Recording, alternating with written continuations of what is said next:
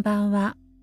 元スナメリ食堂店主のスナメリです。このポッドキャストスナメリのナチュラルレシピは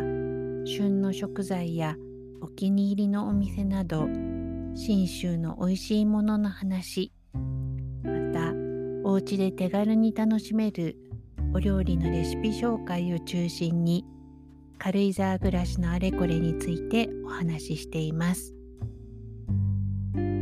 今回は第58回目。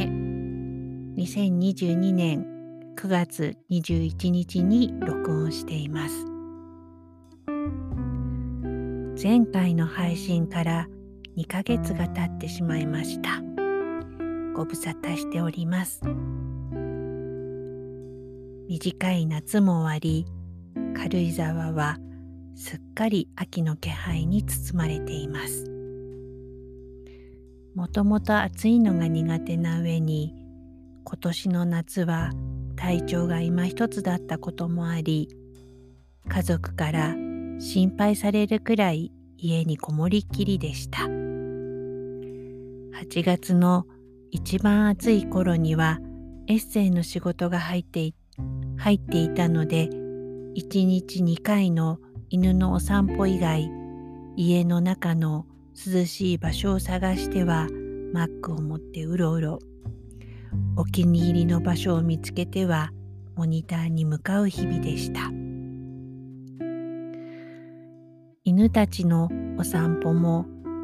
14歳になったチャイが体調のいい日といまいちな日があるのでチャイのペースに合わせて寄り道多め。それでも朝夕それぞれ1時間ほど。フィットビットの記録では毎日10キロ前後は歩いているようです。家まであと数分のところで夕立ちに会い、ご不在の別荘のお宅の軒下でしばらく雨宿りをさせていただいたこともありました。お散歩にはスマホも持ち歩かないので犬たちとぼんやり座って雨の様子をただただ眺めていましたざんざんぶりの雨の中木々の緑がものすごく生き生きしていてなんとも綺麗ですごく贅沢な時間を過ごしているような気分になりました。やぶかに刺されてあちこちボコボコにはなりましたが2022年の夏を思い出すとしたらきっとあの雨宿りの景色かなり地味な夏の思い出です。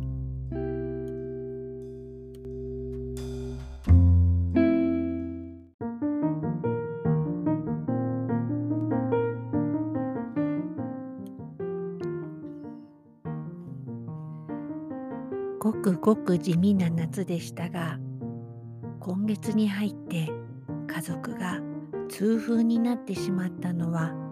我が家にとっては割と派手な事件でした。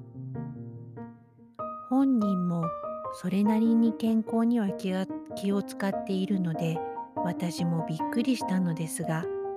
まあ昭和のおじさんあるあるですかね。お酒はコントロールしている様子だったので甘いものの食べ過ぎが引き金になったんじゃないかと思っています。というのも1年前にサラリーマンを卒業した後結構真剣に焼き菓子焼き菓子作りの勉強を始めて失敗作も含めて大量の焼き菓子を食べていた上にお団子や大福もしょっちゅう買ってきていたし彼の部屋のゴミ箱にスナック菓子の袋が入っていることも多かったし糖尿病になる前に痛風で赤信号が出たのはラッキーだったのかもしれません。ということで本人の節制に並行して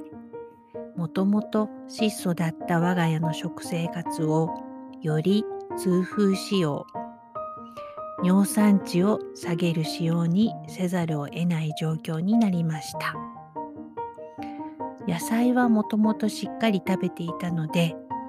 お肉やお魚をお豆腐や練り物中心に切り替えるのと海藻と梅干しを毎日の食事に取り入れることを意識するようにしています。海藻は海苔が一番手軽なのできのこや昆布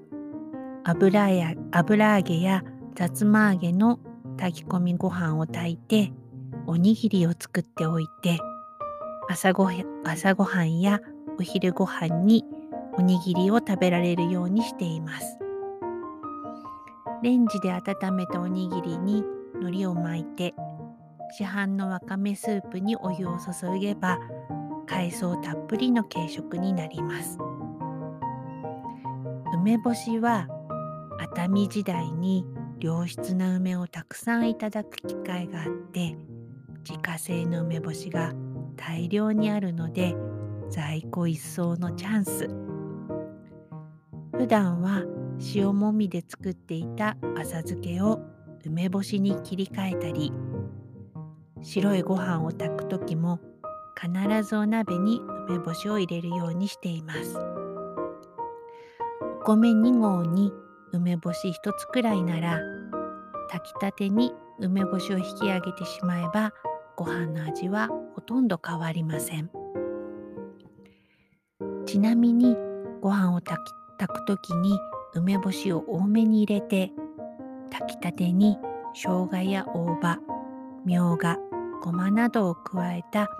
梅干しご飯もさっぱりと美味しいです。梅干しも毎日少しずつ取りたいものの梅の味のおかずばかりだと飽きてしまうのでこっそり入っている感じにして長続きできればなと思っています。外食したい時はお蕎麦。先日久しぶりに草笛に行き温かいたぬきそばを初めて頼んでみたらかまぼこやわかめの乗ったお蕎麦が出てきて天かすが別添えというスタイルでおかめそばみたいとちょっと嬉しくなりました。おつゆも優しい味でふわふわになったおそばもすごく美味しかった。私は冬もざるそばを頼むことが多いのですが温かいおそばもいいなぁと改めて思いました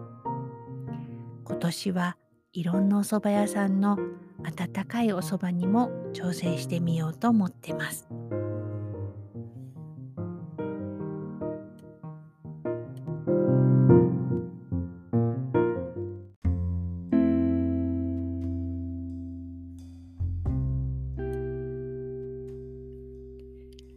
そういえばこの夏の事件がもう一つ。私もいよいよ老眼デビューした模様。ある日スマホの字が小さくて見えない。となりました。本当にある日突然その日がやってきた。という感じ。よくよく考えてみるとちょっと前から本を長時間読めないなと思っていたのが前触れだったのかも。体調がいまいちだったので集中力の問題かと思っていたんだけれど目のせいだったとは。久々の配信で初老ネタ満載。軽井沢感希薄というのもどうかと思いますがまあ自然体で。涼しくなって体調も復活してきたような気もするのでポッドキャストももう少し頑張りたいと思ってます。気長にお付き合いいただければ幸いです。このポッドキャストスナメリのナチュラルレシピのツイッターアカウントはスナメリポッドキャスト。インスタアカウントはスナメリアンダーバーポッドキャストです。ご意見、ご感想等、ハッシュタグ、スナメリのナチュラルレシピ、またはハッシュタグスナメリポッドキャストをつけてお寄せいただければと思います。メールアドレスはスナメリポッドキャストアットマーク gmail.com です。メールも気軽にお寄せください。本日も最後までお付き合いいただき本当にありがとうございました。明日もニコニコな一日になりますように。おやすみなさい。